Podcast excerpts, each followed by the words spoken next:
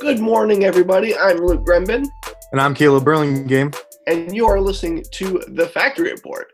Today, we're going to be discussing the Last Dance documentary about the 1998 89 Bulls. I don't know about you guys, but I was super pumped when I first heard about this. Um, let's see, I believe it was two weeks ago, I heard Last Dance, what's this? And my ears instantly perked up. This, this right here, this is the creme de la creme of E ESPN's like 30 for 30 series. Like they already have a lot of good stuff with uh, OJ Main America, you know, that was obviously, but this right here, this is something that hasn't really been done before, and I'm really excited for it. How about you, Caleb? Me myself, not being the biggest fan of Michael Jordan because I am a big, I am a big, you know, Detroit Pistons fan, and I am a big uh, LeBron James fan. So um, I can respect it. I've seen the episodes; they're very well crafted, and it's very entertaining. But as a disliker of Michael Jordan, uh, some of these episodes have me have me having some thoughts. But we'll get to that later. But it is very well crafted, and I do think it's something that we haven't really seen before. Before we dive in, I just had a few quick thoughts. First of all, do you think Jordan was high when he was recording this? Like, I'm just His eyes saying, red. the eyes were pretty red. He had, you know, he had, he had, he had a little, a little glass of something. I, I, I don't know. He, he looked, he looked a little, little tipsy. Now he looked, he said everything correctly, but I don't know. Well, I don't know. I did think that too when I was watching it. When you're that rich, I mean, you can pretty much do whatever you want. Um. Also, do you think there will be another crying Jordan meme? I mean, at this point, yeah. By the end of the series, I mean, how many have there been so far? I'm pretty sure there will. Be. Yeah, I'm, I'm sure the internet will find. We'll find a way. the internet always does. All right, so let's dive into this. I do really like this documentary. I've already said that, but I've never watched Jordan play. Excuse I me. mean, obviously, you and I are 20 years Obviously. old. Um, so watching this is really exciting for me and understanding what all happened. I, I told you I've watched the other 30 for 30s. Mhm. Like like before I watched OJ Made America. I know I knew who OJ was, but I never really understand I never really understood who he was. Yeah. Like who did this person mean to everybody? Because like I, I I was talking to my parents and I was like, I'm watching something on OJ, they're like, oh, the Juice. I'm like, how do you guys know Mhm. that? But like understanding the impact the player had, you never really get that unless you're either there or you have access to one of these documentaries. Yeah, I totally agree with that because growing up, my dad was a fantastic Pistons fan. So the only knowledge I knew about Michael Jordan and the Pistons was what he told me.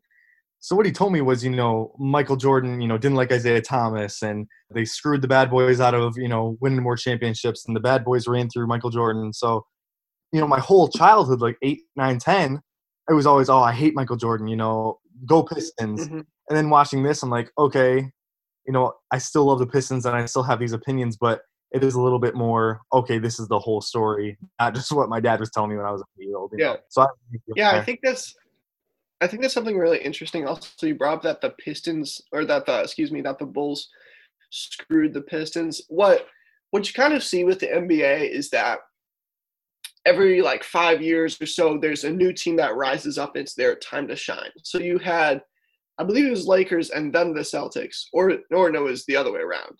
they, I they battled But- pretty well in the 80s and the 90s. It was pretty both of them, Right. but so it was them then it was the pistons for like three years and then it was the Yeah. bulls i thought it was really interesting how the pistons everybody nobody nobody liked the pistons including the entire league like um because the league wanted jordan to win a Yeah, championship and when the pistons got in the way they're just like no no, no, come on, like what, what are you doing? Know, we want Jordan to win this championship. I thought that was a really interesting like dynamic, and it kind of like makes the Pistons kind of like legendary status. yeah, I totally agree. And every year the Pistons are bad. I always just wish they'd get a moniker. Like when they were the bad boys, they had that identity. They had a team identity. Okay, everyone hates us. Good. I don't care if you hate us. If you're not with us, you're against us.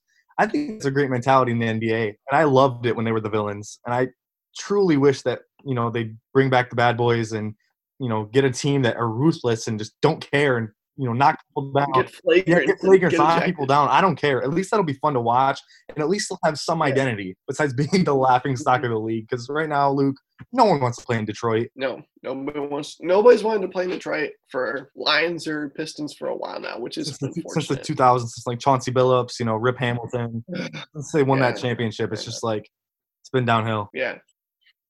Do you think that the portrayal of the Pistons was accurate?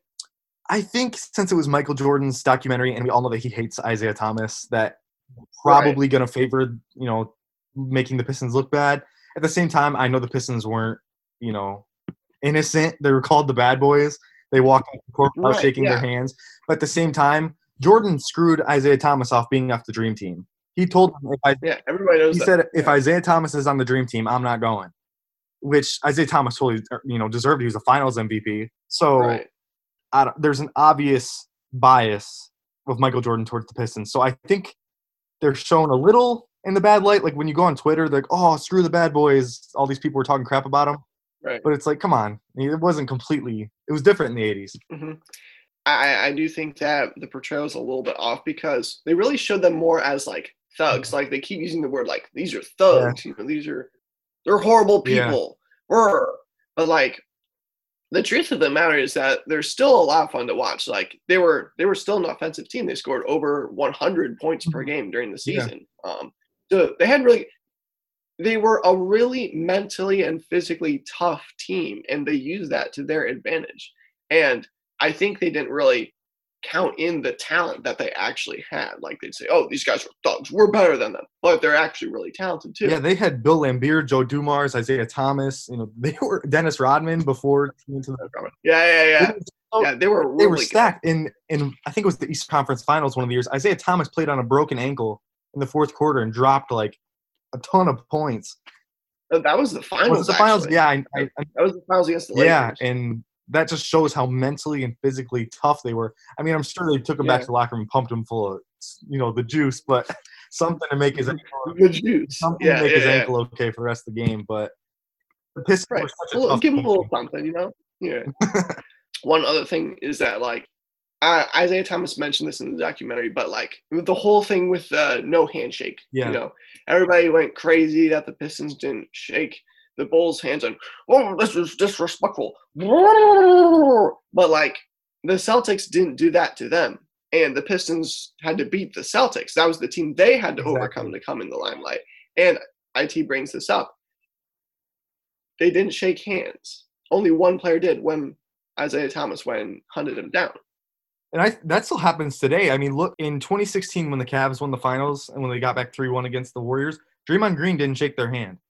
Draymond Green went to the locker room and, and he cried and called Kevin Durant and said, "Come play for us." You know, that's I mean, it wasn't a whole team walk off, but it still happens today. I mean, some players are so salty about losing that they just won't shake your hand.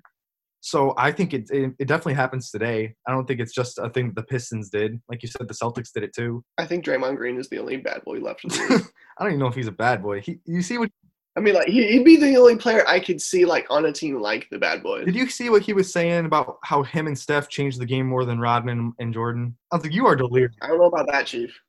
That's that's a that's a hot take right there. hot like, take. is Steph Curry the most the most efficient and best shooter of all Yes. time? Yes. Like that's you can statistically prove What did that. Draymond Green do though? Like that was Steph Curry. That wasn't you, dude. yeah, Draymond Green is like he's he's a defensive powerhouse. I mean, like I remember he once got a triple double without points, which is like Yeah. incredible. Mhm.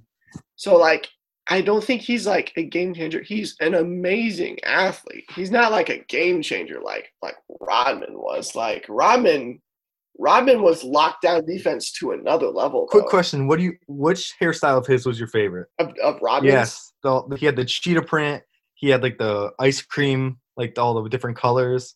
His hair was crazy, dude. I gotta go with the cheetah myself. Yeah. Like that that that looks pretty cool. Like, And then the whole this documentary is just crazy about how Jordan had to go to Vegas to get Rodman in the middle of this. Oh my gosh! Yeah, I heard about that, and I was like, okay, I really need to watch watch It was like this. soap And, opera. um, it's like the NBA is not like that Yeah. anymore. you know, it begs the question. You know, it's it says at the beginning that there was a ESPN crew that uh, followed them around for that season. I wonder if there's an ESPN crew member who went with Jordan, and can we see that tape? Yeah, exactly. But, um, And it, it makes you wonder Yeah. if that's happening, you know, in today's NBA. Are people trying to f- get some film for documentaries for the future? Has LeBron done that? Did Kobe do that?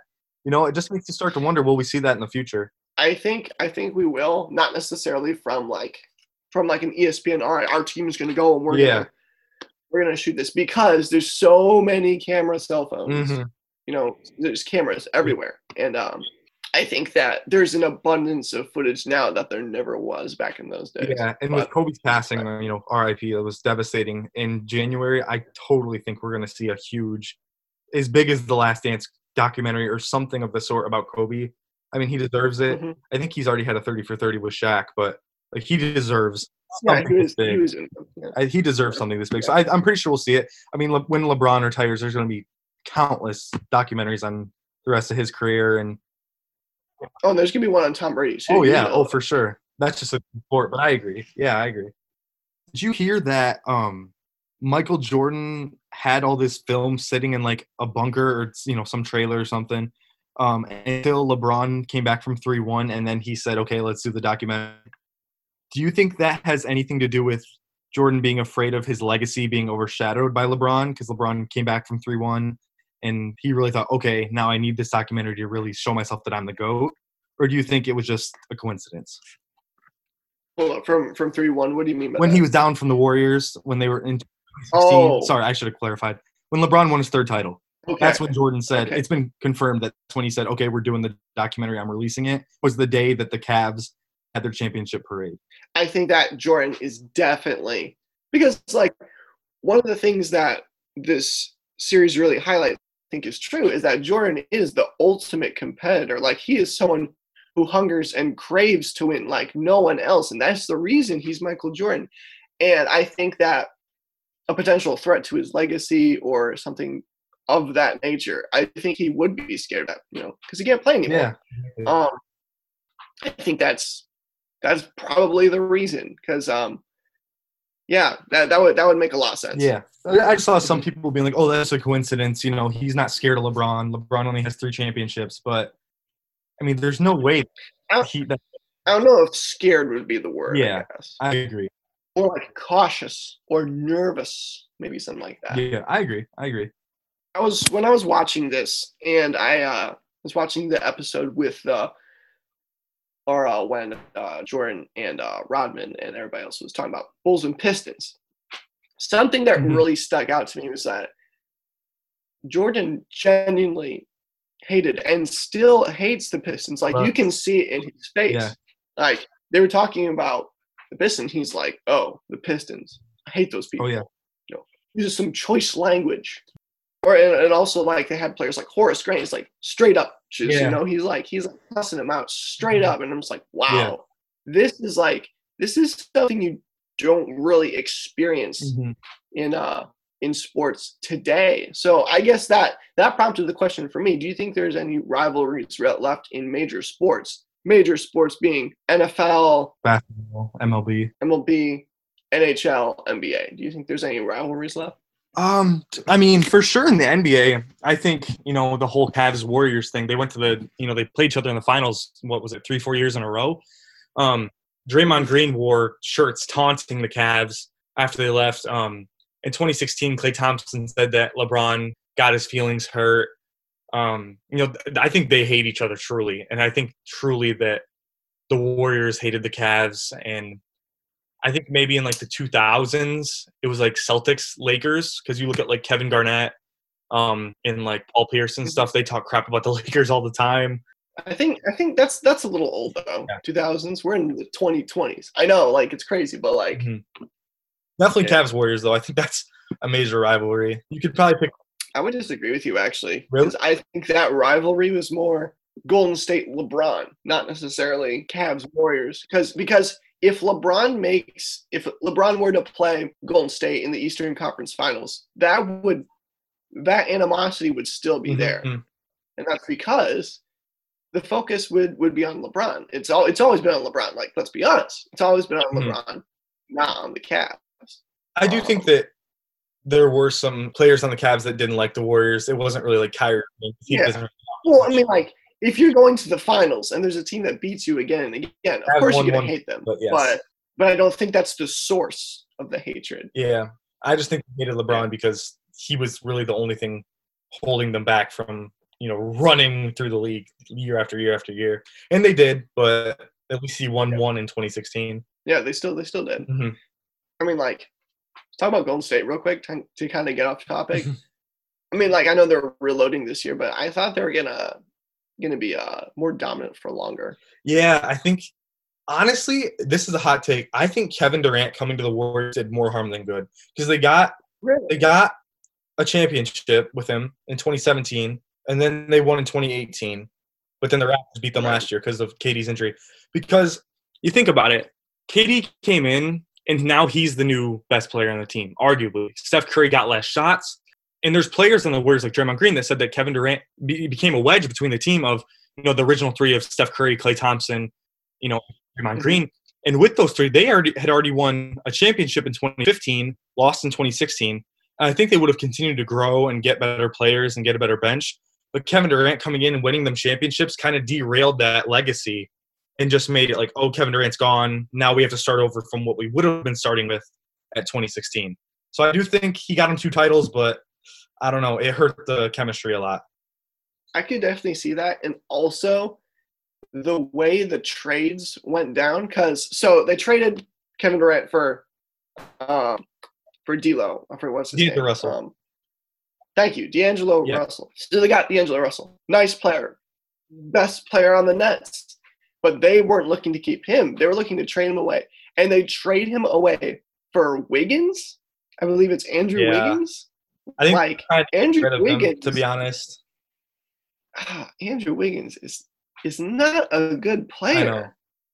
He's just bad. That's like that's mismanagement from the organization. So not only did did Kevin Durant create animosity, I do agree with you with that. He, he caused some ten, some tension, but like they really screwed themselves with trading hmm for Wiggins as well. But they do. They will have a good draft pick this year. One question Yes. I want to ask you: Who wins in a seven-game series? The 2017-2018 Warriors or the 96-97 Bulls? So I have given this some thought. I find it ironic that Steve Kerr would be on both teams. But, um, That's funny. So here, here, here's here's what I'm thinking. The Warriors are a scoring machine. Mhm. Especially with Kevin. But yes, it depends though, which refs, like what kind of rule system we have. So like if if we're in the Bulls time period, then like a lot of things that we count as like flagrants today would be okay. Yeah. Right. Let's okay let's let's let's just assume there's a fair playing ground fair playing ground so golden state would have steph curry klay thompson draymond green kevin durant As the four main superstars. yes as their as their The four four, yeah.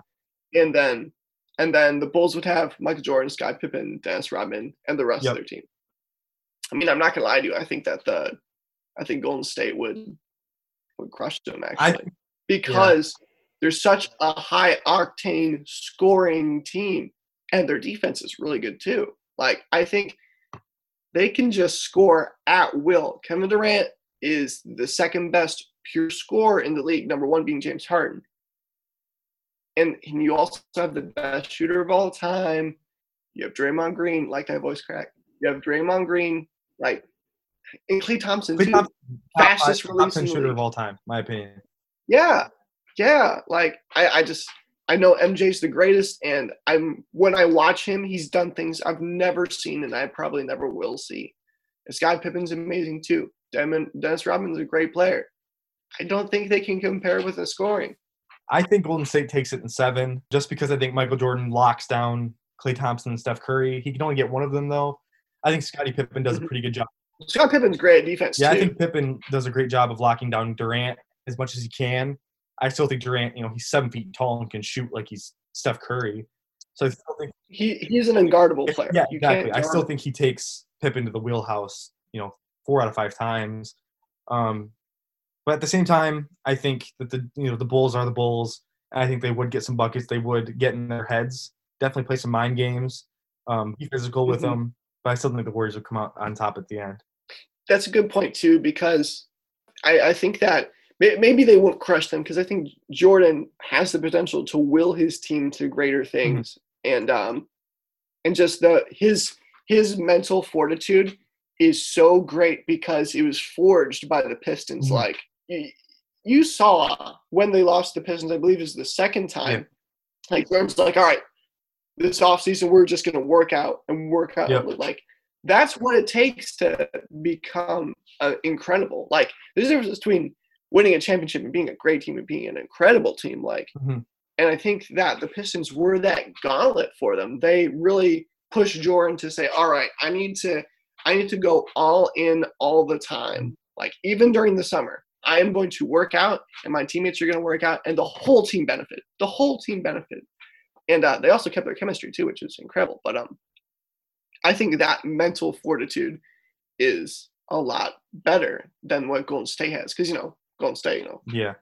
they three-one lead over LeBron, and they still lost. I know it was, it was also because of Draymond Green, but the fact remains they blew a three-one lead. They did. So, some of the final thoughts I had. What was your favorite moment so far in this series?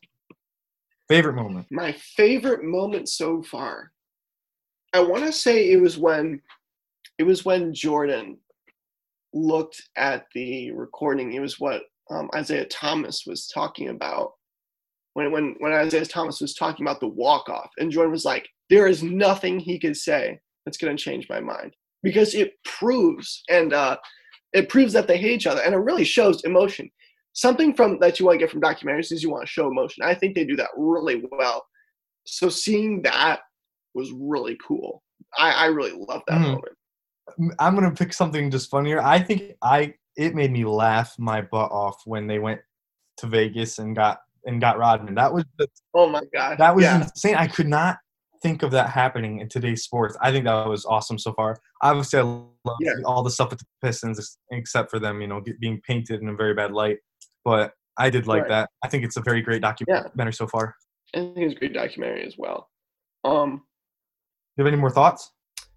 oh no, that should wrap it up. Alrighty, folks, that's all for today. But we'll be back next week with another episode of the Factory Report.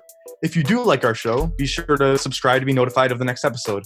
From Durand, Michigan, I'm Caleb Burlingame, From my bedroom, I'm Luke Rembin. saying thank you for washing your hands and staying six feet apart.